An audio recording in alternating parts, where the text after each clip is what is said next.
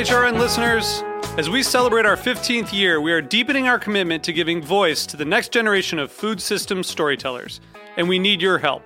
Our internship and fellowship programs help activate new possibilities for underrepresented and underestimated young people through experiential journalism, audio engineering, and production training. Through these unique programs, HRN helps food equity stewards build essential workforce readiness skills that expand their potential and foster economic mobility. Please consider supporting these critical programs. And with a minimum donation, you can be entered to win a dinner for two at an amazing restaurant in one of 8 cities and tickets to a concert at a great venue in one of those cities. We have incredible partners across the country who have donated as they also share our passion for helping to educate the next generation of food system storytellers. Check out heritageradionetwork.org/15 to donate and enter to win today. That's heritageradionetwork.org/15 to donate and enter to win today. And make sure you donate before March 31st. Thank you. Today's program is brought to you by Thurman Maple Days. Celebrate flowing of sap in the Adirondacks, self-guiding to 7 sites for talks, tours, tastes, and old-fashioned friendliness. For more information, visit thurmanmapledays.com. I'm Linda Palacio, host of A Taste of the Past. You're listening to Heritage Radio Network, broadcasting live from Bushwick, Brooklyn. If you like this program, visit heritageradionetwork.org for thousands more.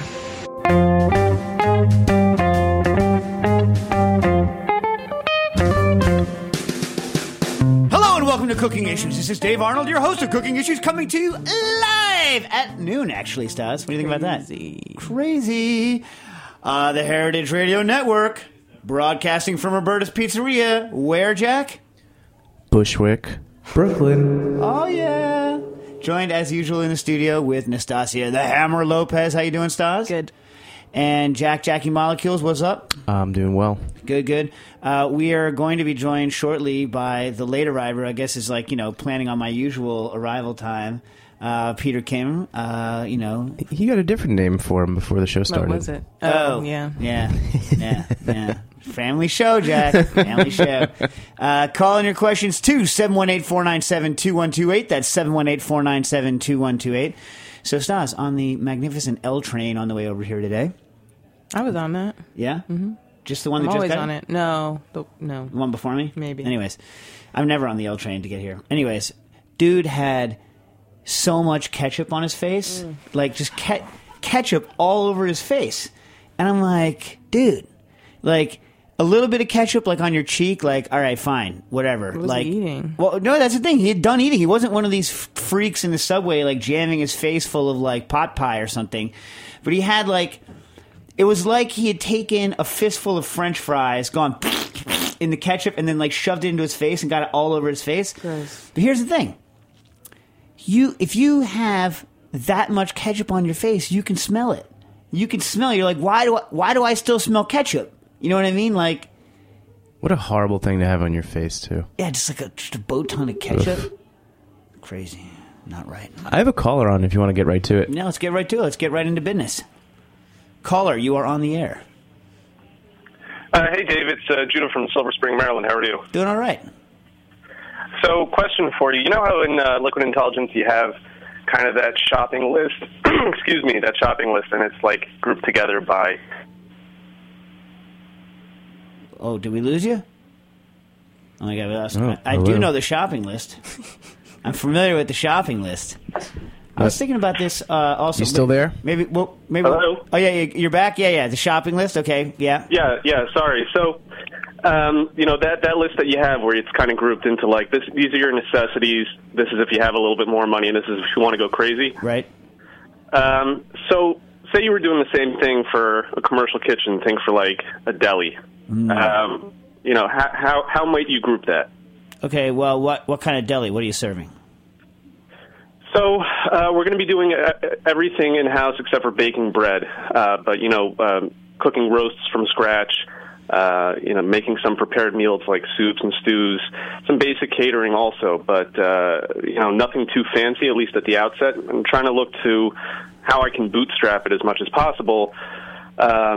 thinking if I switch to induction, does it require the use of a hood? You know, that sort of thing. So really trying to be creative with our expenses there. Right. Well, you could definitely, I mean, I don't know what your venting requirements are, but, situation rather, but you can definitely reduce the CFMs or the venting you need by going induction. I know a lot of people also who just basically cheat and they do their hot side on induction and then take it away when they're not using it. And that's totally viable. You know what I mean? Mm-hmm. It all depends on what you can get away with in your locale. But, you know, if you're going to do any traditional deli stuff, I would invest in the sweetest slicers that you could possibly get, right? And so, like, what kind of slicer are you getting? So it's I'm buying a company that's already existing, but I'm trying to think of it like this place was so mismanaged. I have to think how I would start from scratch. So they have the guy told me they have like a 70-year-old Hobart slicer, which is just on an angle. Yeah. Okay. Now look, So let's just take the slicer because to me the heart. And this is kind of pathetic the way I think, but the heart of a deli operation is your slicer, right? Mm-hmm. So slicers, obviously, I don't know how long you have to deal with the one that you currently have, but the issue with the angle or gravity feed slicer, which is, the American standard for slicers, is that regardless of, how sharp you keep the blade, you're going to get some toe out on the, some healing out on the bottom of the meat as you cut. And you know what I'm talking right. about that.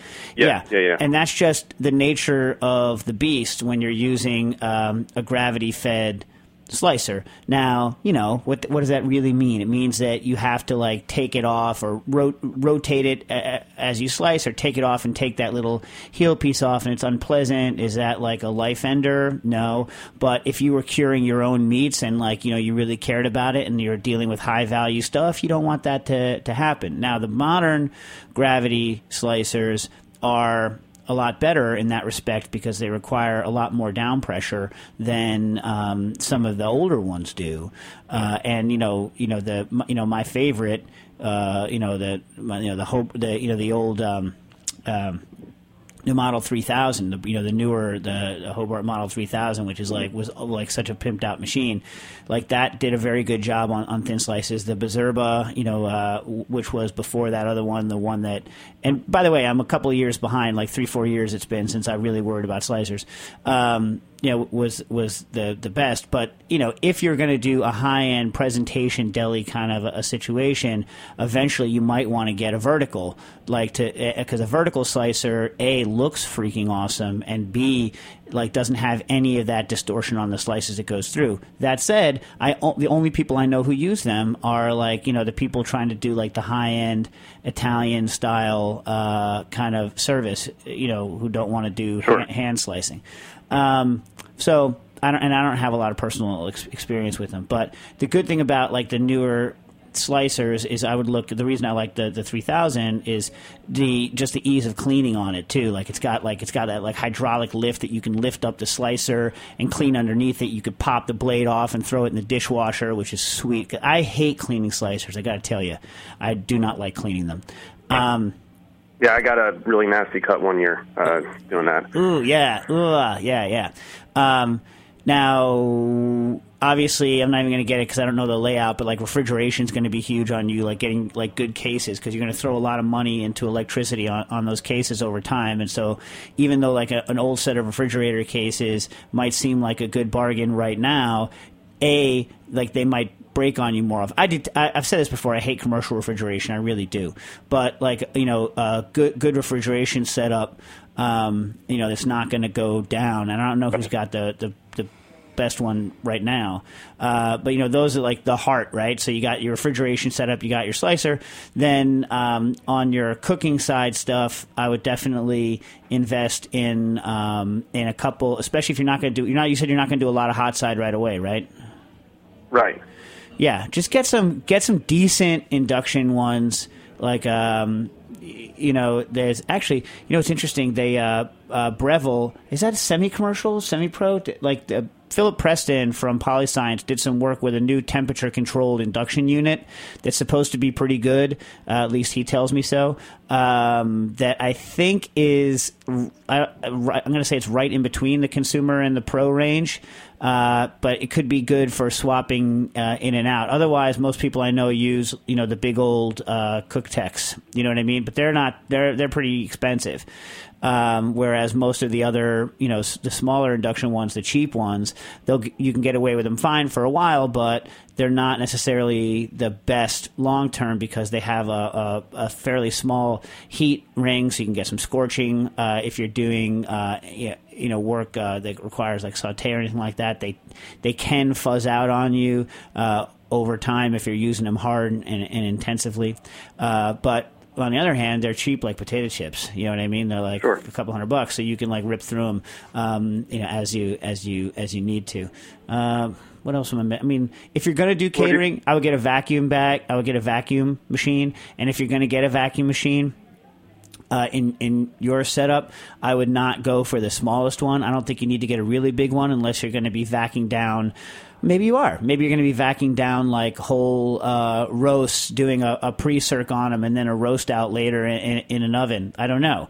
You know, that's something you should kind of look forward to because that's another large investment, a vacuum machine. You're going to probably need a HACCP plan as well for it. But that's definitely going to be useful both in a catering application for takeaway later and also if you ever – and go to the Underground Meat Collective section on their HACCP because they do vacuum for takeaway. So then if you're going to make your own products, do a slice down and a vac pack out so that you can push. You don't want to have to do all of your heavy slicing necessarily to order on something when you want to grab and go, and you might want to be able to prepackage something, in which case you're going to need a decent vacuum machine.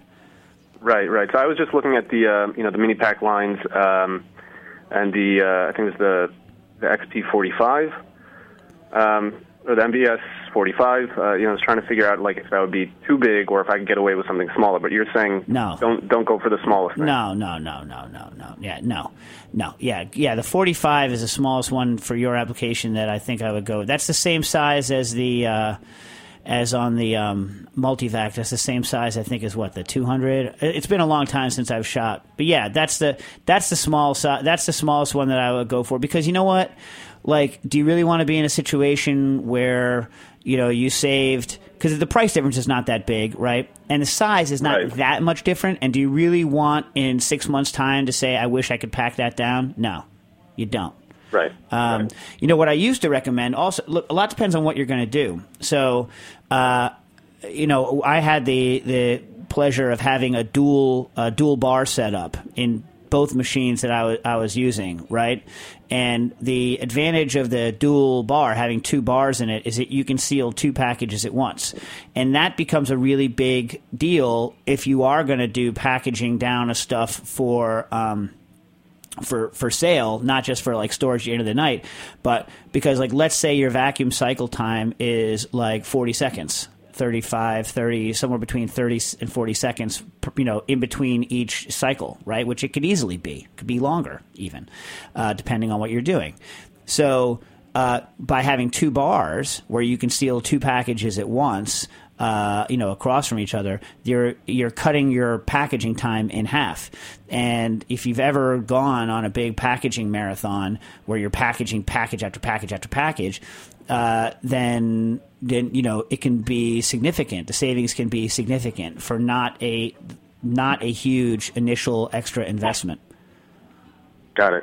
And yeah, that makes sense. Here's the thing: people are like, the bar. It takes up the extra bar. It takes up so much space. And in fact, that's crap because you can just rip the bar out when you're not using it. I've done it a billion times. You just rip the bar out when you're not using it, and then you have the full space where the other bar used to be. You know what I mean? Right. For someone like you, I don't know that gas flush is going to be so important. You know, I don't know. Like, I don't know that many people who use it all the time. But anyway, there you have it. All right, we had okay. Another caller who's been waiting. Oh, all right, wait. Thank you very much. If you have any more questions, give us a call back. All right, caller, you're on the air. Hi, Dick. This is Andrew from Pittsburgh. How you doing? I'm doing very well. How are you today? Doing well. So I have a question for you. I committed the cardinal sin when doing things at home where I didn't write down exactly what I had done to get a result. Right. but I think I have this one pretty much nailed on. So I'm a bartender, and I used a recipe from Keller's French Laundry for one of the syrups that we use at the bar. I used his Tellicherry pepper syrup, which is Tellicherry, black peppercorns, raspberries, strawberries, sugar, water. And then he just kind of poaches it for 45 minutes to keep it from getting cloudy. Right. The ratio that he uses are going to be, he uses a pint of raspberries, pint of strawberries, a cup of water, three-quarter cup of sugar, which isn't going to be nearly enough sugar to get to a 50 bricks symbol. So, I mean, I've got a refractometer. Whenever the first time I made it, I just kind of was like, throw some water and sugar in there. I'll just correct it whenever I'm done. And whenever it came out, I had developed a whole bunch of pectin in the syrup. So when I was blending it to get more sugar into it to correct the bricks, it created this really amazing stable foam on top. Huh. That's super, super delicious. And then the second time I did it, the foam wasn't stable. So what I'm thinking is that I think what happened is I just developed more pectin the first time I did it. And I wanted to call you and ask you what kind of are the ideal conditions for developing pectin in fruits whenever you're making a syrup like that. Right. Oh, and yeah. I'm sorry, real quick. The way that I do it is like a double boiler method. So I put all my ingredients in the mixing bowl over boiling hot water and just keep that hot so it poaches and has no chance of boiling. Right. So what you want is like basically not fully gelled, obviously, but like semi, right? So like the problem with that and pectin is like, you know, getting the ratios exactly right each time to make it right. Now, in general, right, pectin will form gels in situations where there is a high soluble solids, right? So lower water and typically a lot of sugar. That's why a lot of times when people try to make jellies and they're like, oh, my jelly didn't set, it's because they don't have enough sugar in it, right? And the other thing is acid, right? So like maybe the batch that had the good pectin development was a little more acidic than normal, right? And then you doped it with extra sugar. So then you have a high sugar, high acid situation. Pectin loves that. You know what I mean? And so typically, you know, there, you can have like ionic reactions as well, but I think typically you're going to just look for high soluble solids high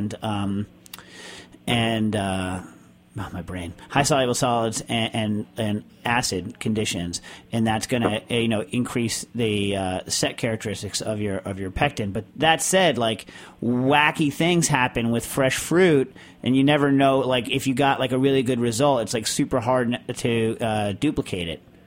Right. I was using frozen raspberries and fresh strawberries whenever I did it. Yeah, I don't think that should affect it much. Like freezing could be wrong though. I often am. Yeah. So what you're saying is just add a little bit of acid, like either lemon juice or just citric acid or something, and that should help correct it? Well, I think once it's done, once it's cooked out, it's like, you know, it's probably cooked out. But you didn't write down the exact ratios you did that time? No, that's what I was talking about, just cardinal sin. I mean, look, I told you, I've said it on the air, like, you know, there's recipes that I've never been able to achieve again, ever. But a lot of these recipes with, especially recipes that rely on hydrocolloids, like, a lot of them are on a razor-thin edge. Do you know what I'm saying? Right. So it's like, and the problem with those is you could be chasing unicorns, right? So, you know, let's say the syrup that you did, even if you measured it exactly. Let's say you're talking about a 1 in 100 shot. Well, you can't do a recipe based on a 1 in 100 shot. You know what I mean? Right. You know, so you might want to think about just, you know, doping it with some foaming agent. I mean, strawberry is pretty foamy anyway. Yeah. Like even you know, like regular clarified strawberry is pretty foamy. So, strawberry soda foams like a mother. So does raspberry soda, really. You know, even when I hit it with Pectinex. So it's, but getting it exactly the way you want it, I would consider just doping it with some whipping agent and some I haven't. I've been looking into it. In fact, someone else asked last week about vegan egg replacers, and then I had a comment back in on the HMC additives. There's got to be a good thing just to add to make it happen, because you don't want to rely. You don't want to rely on having to get something exactly right every time that is like on such a fine teeter-totter. You know what I'm saying? Yeah, absolutely. I mean, I didn't realize that getting patch development would be that fine of a razor edge. Well, because you don't want it fully gelled. You want something in between. In between things are always the hardest. By the way, the recipe that Keller has you cooking the peppercorns for 40 minutes? Or do you throw? See, here's the thing. So, like, Jeffrey Steingarten, friend of the show, friend of mine, he once lambasted me for putting pepper into things early, because he's like, when you cook pepper that, he doesn't talk to this. When you cook pepper that long, it's like all that's left is the bitterness, none of the aroma of the pepper. I'm like, so what? Like, I still like to add pepper early because I kind of like that like harsh bitterness from the pepper. But have you considered like almost like dry hopping, like after the cook, like putting some grounds of pepper in right as you take it off, and then to get some let it sit with the aroma in, and then straining it off to get more of that fresh pepper aroma? Because if you noticed that. The aroma of the pepper changes and drops off and loses a lot of its kind of like interesting characteristics, especially if he's going to go all the way to like specify Tellicherry over a different variety of pepper. I don't know why he's hating. I don't know why he's hating on the Malabar. Like, what? That's the thing, Stas. Remember we did all those pepper tastings back in the day. Stas has her I hate pepper tasting face. You don't like pepper on butter? It was just boring. Everything that requires sitting and like doing, you hate. Anyways, point being that other peppers are also good. I know Tellicherry's got the name. You know what I'm saying? But, like we do a pepper tincture. You know what my favorite thing to add to any pepper tincture is? Cubebs. I'm just going to say it right there. Cubebs. Go. Have you played with Cubebs? I have not. I have a pink peppercorn tincture that we use at the bar. Put it in an atomizer and use that to kind of get like a rinse for the inside of a glass. It's awesome. Yeah. Anyway, that's my pepper go-to of the because we I'll do a pepper tincture and I'll throw in, because you always have all those pepper-like things sitting around, right? So you got like a couple different black peppers, like typically the two that I'm using are the Malabar and the Tellicherry, and I forget the third one. We sometimes use some other ones, but those are the main two that I'm using. And you always have a little bit of the grains of paradise, although that's a very strong flavor. I sometimes have a little bit of the long pepper, which strangely, even though it's not really, it's nowhere near the same flavor. The Romans like used it interchangeably with black pepper, according to the research that I have, and cubebs. And some combination of all those can make really interesting kind of peppery aromas. Awesome. Thank you so much. I'll play around with that. Cool. Thanks. Mm-hmm. All right. So, hey, Jack. He's not there. Oh, he's not there. So the maple syrup guys, you can take a maple syrup tour, huh? They're our sponsors today? Yes, that's true. What do you think about that? What do you think about the maple syrup tour? I think it sounds great. Their whole thing is they're like, maple syrup is more than just a condiment for pancakes. So they're like, you get to tour the sugar shacks, and they show you all these other products that they make with maple, like candies and things like that. Sugar shack sounds vaguely like, like some other stuff's going to happen in there, don't you think? It's a family show. I don't know. Yeah. It's on the, well, anyway, my point is, I was thinking about this the other day, and I'm such a jerk about it, but like, I have not noticed any huge terroir phenomenon in maple syrup. You know what I'm saying? It's like I've had maple syrup from Connecticut. You know what it tastes like? Maple syrup. Yeah. Vermont. You know what Vermont maple syrup tastes like? Well, have you ever done a tasting? Like a side-by-side? I'm saying I think we should. I think we should get these guys to send it in and do like a side-by-side. Now, listen, there's a huge difference between the different grades of maple syrup and like early season versus late season, right? Because the earlier in the season, the clearer it runs. That's where you're getting your lighter syrups. And as the season goes on, it gets darker and darker until you get to the point where you get all those metallic tastes that even like below grade B, right, which are even too strong for me. Like, I'm a solid B guy. I like B for eating. I like B for cooking. Like, I like B. You know what I mean? But it seems to me those effects like swamp like any sort of like locale effect. You know what I mean? What do you think? Am I wrong about this? Well, I want someone to see. We're going to have to do this. We need someone to send in a tasting. You know what else I've really always wanted to do? I've always wanted to get a bunch of maple sap and then concentrate it in a rotovap. We'll try to make it happen. Right? To see, like, I want to know how much of the characteristic mapleness is because of the cooking itself versus just the extraction of water. Do you know what I'm saying? I'm sure someone out there has done evaporative boiling on this without heating it, but... Sorry, I got a caller here. All right, caller. You're on the air. Hey, it's Chris from Green Zone. Hey, what's up?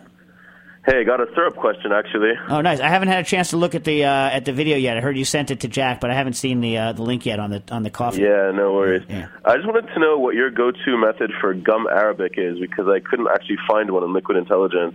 Yeah, gum syrup, I should say. Yeah, I don't use it that often. Is why it's not in there. I did a bunch of tests once where we did the heavy gum syrups, and then tried to see how much of a difference it made.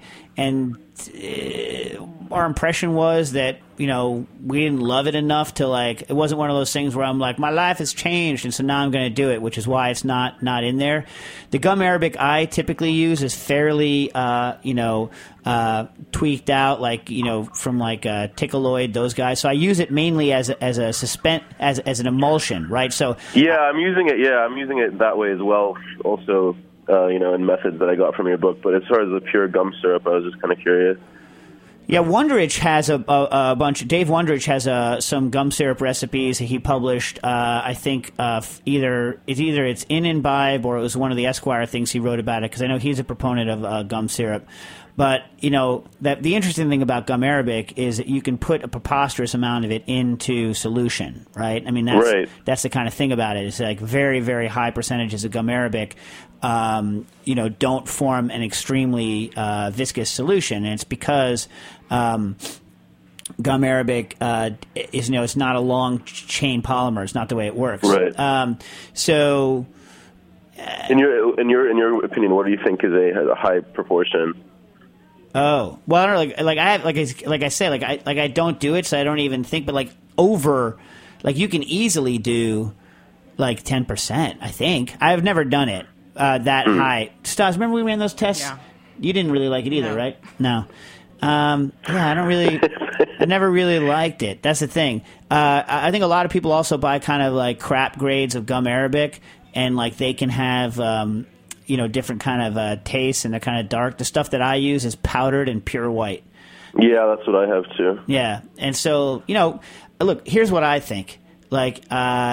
Use hot water, right? Blend it in, hydrate that sucker. I don't know whether mine is special that you don't have to heat it. Whether the stuff that I use is special, because I can't remember, but hot water is always going to make it easier, right? Blend the hell out of it, get it, then add your sugar to it. But start with a ridiculously high rate. This way, you can kind of see what happens when you go overboard. I always like to start with something ridiculous. You know what I mean? Yeah, I mean, I've actually followed Jeff Morgenthaler's recipe, which is 6 parts sugar to 1 part gum to 2 parts water, and it's just this ridiculous sludge. Yeah. Well, okay. So how does the recipe made? Tell me the steps. So I saw one thing online that said you can blend it and you don't have to wait. But Morgenthaler says do 1 part gum, 1 part water. Let it sit overnight. It'll hydrate itself, and basically you just stir that into simple syrup. But he's using a 3-to-1 sugar to water ratio. 3-to-1. 3 parts sugar, 1 part water. Yeah. No. That must be a misprint. 3 parts sugar, 1 part water? Yeah. No. It's on Imbibe, because they took it from the book, and it's in the book, and I don't know if this is a mistake, but yeah, this stuff is super thick. No, there's no way. It would definitely not come out of a pour bottle. I would have to spoon it into a drink. Well, I'd have to calculate the bricks on that. 3 parts. Well, we could do it, right? So it's 70 something bricks. I guess. Right? 75 bricks. So, think about it this way. Honey is 82, right? And honey is completely inverted. If honey had any sucrose remaining in it, right, it would crystallize instantly, right? Right. So you can't have sucrose mixtures at that high a brick. I mean, really, anything over above 66, 68 is going to start throwing crystals off, so it's going to be difficult. You could boil it to get it in. Does he boil it to get it in solution? No, I blended it. Wow. Yeah, I would imagine that that would be hard. Yeah, I mean, I guess the point of the gum is that it keeps it from crystallizing. Huh. I guess, but it's still going to be... I mean, think about it. It's going to be thick. Yo, yeah, it's super thick. I mean, think about it this way, right? Maple syrup is around 66 bricks. You know how that pours, right? Yeah. You're adding a small amount of hydro to it, which maybe it does stop crystallizing. That's a good point, right? But the difference between 66 and 82, right, is not that much when you think about how much water is, and that's the difference between maple syrup and freaking honey. I got to jump in. The chat room is going nuts. It's 2-to-1. 2-to-1. Yes. That makes a lot more sense. 2-to-1 would work. Sugar to water? That's what I guess the chat room is saying. That's what they're saying, yeah. It's six waters, 3 sugar, 1 gum. Now, that would work. That would definitely work. Hold on, let me look up. That would definitely work. Because 3 is bonkers. I don't even know that I could get it. I could get it dissolved only with heat. But while we're going on this, some tricks. So if you're having trouble getting your gum arabic into solution, remember, any hydrocolloid wants to go into water if at all possible. So you want to add the hydro before you add the sugar. The exception to that is you can dry blend your hydrocolloid with some of the sugar, right? So you can like blend equal parts gum arabic and sugar, and what you're doing there is just helping the gum arabic particles stay separate from each other to help them hydrate. So that's a time-honored technique, but you don't need to freaking do that if you have a Vita Prep. You can just... Yep. You know? Yeah, so by the way, I'm looking at the book, and it is 2-to-1 if you consider that the water that's already in the gum mixture. Oh, I see. So he says 2 ounces gum arabic hydrated with 2 ounces of water, and then 12 ounces of sugar mixed with 4 ounces of water. That's a lot of gum arabic, and plus, you're using I don't really like. What is the purported benefit? Does anyone in the chat room say that they love this stuff, that they use it every day, that it's the only syrup that they ever use, that this is like the love of their freaking life? We'll see. I'm using it at the bar tonight, so we're gonna find out. Yeah, it's just like, you know what? Here's the other thing too, like. What are you using it in? Like a lot of times people would use these gum syrups for like freaking like stirred and built drinks. Why? They just don't especially like a high brick syrup like that doesn't dissolve in well. Are you shaking with it? What are you doing with it? You know what I'm saying? If you're shaking with it, there's no freaking point. I don't see that much of a point in going that high of a bricks because you're shaking. You're going to get all this extra dilution anyway. Do you know what I'm saying? So you're you know the reason, for instance, to go back to a completely different argument that has nothing to do with this, the old fashioned argument. There's all these people who like to make old fashioned with sugar, right? And the idea there is that you are not adding the extra water from the syrup, and all that means is that you want that first sip to be preposterously boozy, right? I mean that's really all that means. Most people I know like a couple of, even with syrup, like a cup, and it's only a tiny bit anyway, let's be honest, a couple of stirs of the spoon anyway before they start drinking it. Most people. Yeah, absolutely. Except for hardcore, booze hounds, and I know plenty, right? Yes, so do I. Want like a couple of spins of the spoon. Anyway, let us know what happens with the syrup. Jack, does anyone on the chat line say that they love it? Let's see. Yeah. No. Yeah. Yeah. I think no, we have a few no's in here. I'm trying to use it in actually a shaken drink where I want a fair amount of viscosity and body. Yeah, but it doesn't add a lot of viscosity. That's the thing. That's why I don't get it. Like, it's a really good emulsifier, right? Like, if you were going to make a citrus syrup or any of these other things, like, it's a really good emulsifier to keep things like citrus oils suspended. Or if you're going to have any... Yeah, I get it. You know what I mean? But, like, I just don't get it. I don't get it as a texturizer, because I think other things do that better. Its main characteristic is that it can go in high proportion without becoming too viscous, and it's a great emulsifier, but it's not really a foaming agent. Do you know? Yeah. I mean, I'm going to be shaking it up with milk, and so that'll certainly help, I think. Yeah, I mean, maybe it has interaction with milk. I don't know. It's just one of those... I think it's one of those things that people do because they used to do it back in the old days. And like maybe there was some reason to do it back in the old days. Like, I don't know, maybe crystal inhibition. I don't know what. But I just don't. I don't love it. Cool. Well, I'll try it out tonight and let you know how it goes. All right. Good luck. Okay. this in... I do have another call. All right, caller. Caller, you're on the air. Hey, how's it going? It's Antoine from Boca. Hey, what's up? I'm going to Japan on Thursday. I'm going to be there for 3 weeks. I wanted to see if there's any place that you get an Ikijiman fish at all. Oh. I also wanted to know any other recommendations of places I'm going to. So you're going to Tokyo? Yeah. Okay. So I would definitely see if you could get a tour of Tsukiji Market. Like Stas and I went on this awesome tour there, but you have to meet up with someone, right? Like, you can't just tour it anymore. I don't know. Like, are you going as part of for business, or are you just going? Just going, pleasure. I believe I'm going to the tour of the market the second day I'm there. Yeah. The second day. So that there is life-changing, right? And like, I don't know, like, if you speak or have someone translating, but let them know in advance what you kind of want to see, because everyone is like, oh, well, you know, someone's coming to the market, they want to see the tuna auction, and that's great, that's fine, awesome, but like, you want to see people doing like the different techniques, like fish butchering, you know, Ikijimi, which you can all see there. So if you just let like the tour guide or the host know what it is you want to see, you know, they'll probably show you. So, you know, then what time of year is it? Is it spring yet over there? Is it Hamo yet? When we were there, what time of year were we there, Stas? It was a little later, right? Yeah. It was all that freaking Hamo, all that bone with the crunchy. That's the thing. Everything's seasonal, so it depends on what's in season right now is what you're going to get a whole boatload of. Anything you remember, like, particular places? No.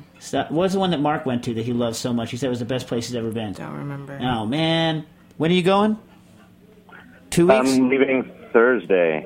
Thursday. Yeah. Go to the chat. People should call in on the chat room and see who's good, or like, you know, you know, we have some crew over in Japan right now. They should give you some recommendations on our chat room. We'll go to see. But all I'm saying is that I would be very clear what it is that you're interested in seeing when you go like on a food tour or anything like this, because I think in general, like, people who listen to this show have a different set of interests than the average tourist jackweed who shows up somewhere.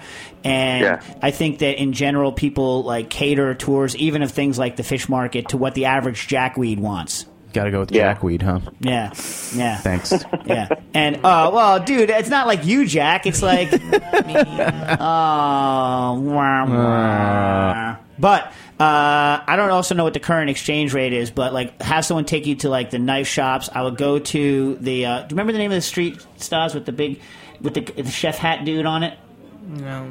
There's one street, and I want to say it's Kobayashi, but I made that up because it's like a Star Trek reference or something like that. But like go to that street and like check out. I absolutely love seeing kitchen, like commercial kitchen equipment districts in different countries. Every country I go, I try to go to market and to like a commercial kitchen equipment outlet area, and I'm sure you'll find some fun stuff. Awesome. I know we're going to go to the Yamazaki distillery, and then hopefully try to see some sake brewery as well. Oh, nice. You know what? I never went when I was there. I really wish I would, like good traditional miso production would be nice. I hear I've never been to Yamazaki, but I know people that have gone that I thought it was a great tour. So, you know, let us know what happens. Cool. Fair enough. Sounds good, man. All right. I'll let you know have fun. Thanks, man. All right, cool. Speaking look, it's Peter Kim. Peter Kim. Oh. Peter Kim. Shows up just in time to get the free lunch. So, Peter. You know, Peter Kim, by the way. I'm here for the pizza, not the friendship. Yeah. Do you want a menu, Peter? Oh, I Peter Kim. I can bring a menu. You want to start with drinks? What are you? Are you the president or the director? I can never get it straight. Dude, who cares? Yeah. Of the Museum of Food and Drink. Yeah, How's it going over there? Yeah, man. It's doing all right. Yeah. We're still kicking. Yeah? Yeah. Nice. Not that you check on us that often. Oh, man. Damn. Yeah. Well, so last week they had a technical difficulty with some of, you know, for those of you who don't know, Museum of Food and Drink open right now with an exhibit on the birth of the flavor industry, and I heard you guys were having some technical problems with one of the machines. Did you get it fixed? We're still troubleshooting it. Oh, son of a gun. I'm going to have to go over there and fix it, aren't I? Yeah. I'm just saying. It's just the we've got grape list. Okay. Everything smells like popcorn is one thing. So everything? Well, it's just popcorn constantly comes out. Every time you press any button, we have this thing called the smell synth, and it has 19 different arcade buttons, releases different smells, and you can press them to create all these different flavor combinations.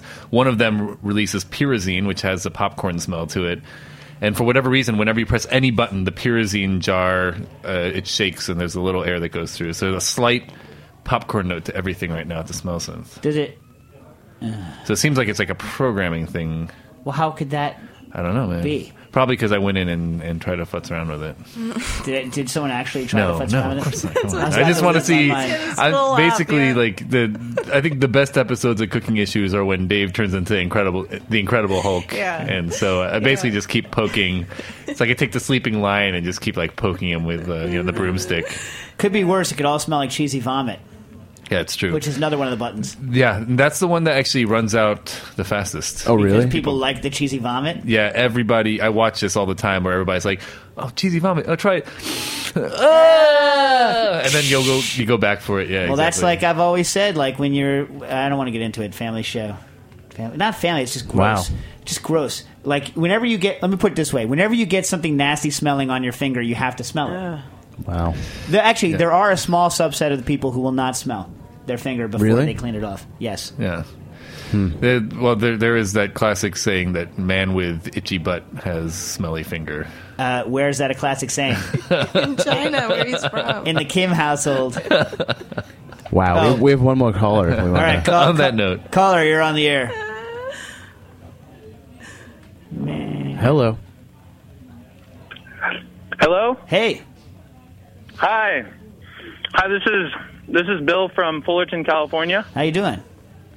Wait, where's Fullerton? Where's Fullerton? I'm a long-time past listener, and so it's great to actually finally be talking to you live. Oh, nice. Where's Fullerton? Fullerton is Orange County, south of L.A. All right. So Stas knows it well. Mm-hmm. Are you close to her home country of Covina? Yeah, nearby. Nice. All right. I realized that Covina is in a disproportionate number of movies that involve teenagers or anything else happening. Like it's all like Good Burgers, Covina. Every time I watch a movie like that, it's Covina, Covina, Covina. You ever notice that? I honestly haven't watched a lot of those movies. I'm not sure why. Yeah, strange. All right, what's your question? Let's get to your question. Okay. I'm wondering, and I've listened to the back catalog. And I don't know if you've ever addressed this. I really want to refill my SodaStream bottle with dry ice. But I wanted your take on it, whether or not that was extremely dangerous to do. Yeah, I'm going to file that one under... Listen, I've seen the YouTube, where people do that, right? I'm going to go ahead and file that one under not advisable because, look, here's the truth. And when Dave Arnold files something under not advisable, that is really not advisable. Yeah, because it's just, you could get it wrong. You know what I'm saying? It's like, right. Theoretically, it's all fine and good. You open it. Here's the other trick. You have to let the CO2 build up before you close it again, right? Because you don't want any oxygen in there at all. So you have to tear out your you have to open it. You have to tear out your bottle on a scale, right? And you have to get a scale that's going to sit there long enough because you don't want the sucker turning off. This is why I always advocate if you can afford having a plug-in scale, like get a plug-in scale so that it doesn't turn off on you. I hate when scales turn off in the middle of a measurement. Hate. So you get the scale there. It has to be enough to weigh the bottle and the contents that are in it. You tear it out empty. Then you have to throw in your pre-weighed nuggets, right? You have to make sure it's the right weight. Let it off-gas for a little bit to clear out the excess oxygen. And then cap it and pray that you've measured right. If you've measured right, it should all be good because you know how they fill CO2 tanks? They fill them by weight. They don't fill them by volume or anything like that. But right. I would say, and again, I'm not recommending you do this, but if you are going to do it, I would always go a little bit under instead of a little bit over. Okay. A little bit over, okay. Very bad. Okay, well, I guess I won't do it then. I mean, I wasn't even sure if it would end up saving me money based on how much dry ice I would end up needing to buy. So and then I was also actually curious if there was a built-in safety valve to make it more safe than if there wasn't a safety valve. Answer is there is now you've stretched my memory. There is an overpressure safety on those things, but I don't think you want them to go off on you. You know what I mean? I think that little thing on the right is an overpressure safety. That little hex looking thing on the right is an overpressure safety thing. But I wouldn't want to rely. I think here's the other thing. So like I fill my own CO2 tanks, my large CO2 tanks, right? So I'll have like one of the large cylinders and I'll fill smaller cylinders or I'll do gas mixtures in them. But I'm doing it like pretty carefully by weight. And if you ever go that route, you know, that's also can be unsafe. And so I wouldn't recommend unless you look into it because you don't want to overfill it. But what I would do is, does your SodaStream live in one space in your place? Or does it move around the house? It just moves like from above my fridge to my counter to back up above my fridge. Okay. So, I'm sure someone out there has done this already, but it is rather trivial to just make an adapter to have it go to a real tank. Oh, really? Yeah, done. Then you just have the line running up to the SodaStream, screw it on with the adapter, you're done. Okay. Yeah. Where would I find info on that? I don't know. I should look at it because I've had enough people ask me about it. But yeah, you could. I don't know. People have done it. The real problem is this: like people, it's a very simple machine work job to do it, right? Very simple. And then people, because you know they're not going to sell that many of them, they need to charge an exorbitant amount of money. So the question is: has anyone done it in like quantities large enough such that the price is reasonable? Like that's the thing. But think about it this way. To me, like large tanks isn't just about price, although price is a factor. It's all about like how much do you hate those little bottles running out all the freaking time? Totally, I know. You hate it. It's brutal. Yeah, and then you're like, well, $15 a pop. Oh, jeez. Oh my God. Yeah, I share this struggle at home. That's a preposterous amount of money. That's absurd. It's preposterous by design. Now, CO2 tanks, the price of CO2 has gone up recently over the past couple of years, but not by that much. You know what I mean? I think I pay $15 now for like 5 or 10 pounds of this stuff. You know what I mean? Right. Yeah. Yeah, my friend has like the under-the-counter rig that per your instructions, and I think he does pay like just like about the same amount or a little more than what I pay. For however much he has. I'm not sure how much, but way more than me. Yeah, so like the rig that I use, right, which is the one with the carbonator caps and the bag and bottle things, here's the problem with it. My entire family is so freaking nanny-poo on carbonating that way. They're like, man, it's so hard to put the valve onto the thing. It was a little hard. Suck it up. Suck it up. Oh, in my house in Connecticut, it's freaking suck it up.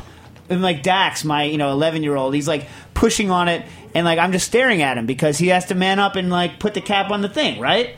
Yeah, I can't just sit there. That one is very hard. Oh, come on. That one is very hard. How hard can it be, Stas? Really hard. How hard can it be? It's not like I'm like the strongest man on earth. I can make seltzer, not you problems. Are the strongest man on earth. Anyway, my point being that that some people in your family might go a little nanny poo on it, and like they have to go through a rigmarole every time. For me, it's easy. Like carbonating that way is just as easy as carbonating in a SodaStream. In fact, easier because I can do it and leave it in the fridge, all kinds of stuff. But just be aware if you do switch to a carbonator cap setup, be ready for some nanny poo from your family, friends.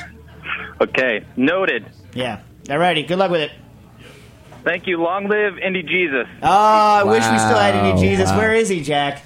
That's a great question. I'm sure he's doing well, though. Can I share a quick story? So somebody who I won't name that works next door at the takeout spot came up to me and they were like, hey, so, well, wow, maybe I shouldn't tell this whole story. Long story short, they say, who is Santa's little hipster? Ah. And I'm like, how did you know about that? And they're like, well, somebody that I know is a fan of the show, and they asked me to find out who Santa's little hipster is. He lives in all of our hearts. I haven't seen Santa's little hipster in a long time. Not working here anymore.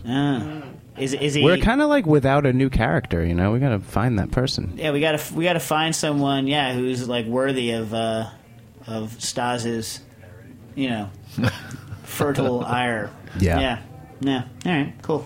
A few minutes here. All right. Okay. So let me get some of the questions. Hey guys, this is Steve Yoon from Los Angeles. A few weeks ago, Johnny Hunter revealed on your show that he had developed a way to make black garlic in 3 days and that he would be revealing it at a MoFat event and possibly on the radio show later. Can you bug him for his recipe again? Me and several friends are anxiously waiting with our ears stuck to the radio, waiting to see if the quick black garlic recipe would become public. My mom makes it all the time in her rice cooker and taught me the typical 3-week method. I'd like to be able to blow her mind once by making it over the weekend while visiting her. Okay, listen. We have to get Johnny said he made it public. Is that stuff on the air? Can you go watch that demo? No. Did he videotape that demo? No. Or so nice. Thanks. Yeah. So, well, but we can get it from Johnny. Yeah. I mean, roughly what he does is he doesn't use a rice cooker, he uses a crock pot. He leaves the garlic in the skins, breaks it up, like mists it a little bit, right, with water, wraps it in moist paper towels, and then puts it in aluminum foil in the crock pot, closes the crock pot, hits go, and then there's a towel, I think, also in the crock pot, a moist towel, and then just keeps re-upping that and like overturning it like once a day or so and goes. Yeah. That's roughly what he does. Yeah. Something correct? Like that, yep. Yeah, but we'll get Johnny to call us because he did say he was going to make it public, and so maybe we'll get him to call in, next week, the week after, and you know, just go through it really quickly. But that's the gist. Yeah, you have his contact info, man. Yeah, all right. Cool. I think Stas is going to do it. All right. You know, like I don't even call my family. Yeah, you know, I don't call people. Do I look like I call people? Stas, do I call people? Nope. No. Anyway. Yeah. Let me see. Dear Jack, on a food website... Dear me, huh? Yeah, dear you. Well, let's see. Stella Culinary, I asked the founder if he agreed with blast-chilling sous vide proteins. He quoted Dave Arnold. He said, Dave Arnold says a slower chill is best for texture and flavor. If at all possible, please ask why slow chill is best. Thanks, Joan. Okay, here's the deal. I didn't used to believe this was the case. This is actually Bruno Gusseau's thing. You know, Bruno Gusseau, the... grandpappy of low temperature cooking, and so he always said that you want to ramp the cooling down, and the reason is that as meat is passing through a particular temperature, he always said it was somewhere around 50 degrees Celsius. As the meat is passing through that temperature, it's absorbing the liquids that it's expelled during the cook. Right? And so if you rapidly force meat from cook temperature down, it won't have the time to reabsorb that, because at low temperatures it won't reabsorb the liquids, and obviously at high temperatures it won't reabsorb the liquids. And so, you know, he used to advocate three-step chilling, where he would take the bags out, leave them on the counter, because air is not very good at heat conductor, so it doesn't cool. It doesn't cool it off very quickly. Then he would, after 15 or 20 minutes, depending on how thick it was, he would put it into tap water, like room temperature tap water, to bring it down to that. And then after that, he would ice it down. And so what I would say is that blast chilling is great once it's done its initial chilling. So once it's initially chilled down, right, and it's reabsorbed whatever juices it's going to reabsorb, once it gets down to, you know, in the kind of room temperature, or not even a little warmer than room temperature, then you can hit it in the blast chill and take it down like a rock. What do you think, Jack? Did I answer the question? I think so. All right. That's going to be about it. All right, so next week we'll have to get to we had a you know, a Leahy Bittman style no need bread question, which we have to get to, and we have a mocktail. We have a mocktail question. Mock duck. Mock duck, interesting. You want to talk about? You have 5 seconds to discuss mock duck, not mock duck. The excellent. By the way, I in general don't like fake vegetarian stuff, but some traditional stuff. I think mock duck is delicious, like actual mock duck, delicious. Me too. Yeah, it's good. And I asked some egg white questions. I asked some good stuff, and how well to hack your soda siphons and your EC bottles. There are some tricks. We'll get to it next time on Cooking Issues. Thanks for listening to this program on heritageradionetwork.org. You can find all of our archived programs on our website or as podcasts in the iTunes store by searching Heritage Radio Network. You can like us on Facebook and follow us on Twitter at @heritage_radio. You can email us questions at any time at info@heritageradionetwork.org. Heritage Radio Network is a nonprofit organization. To donate and become a member, visit our website today. Thanks for listening.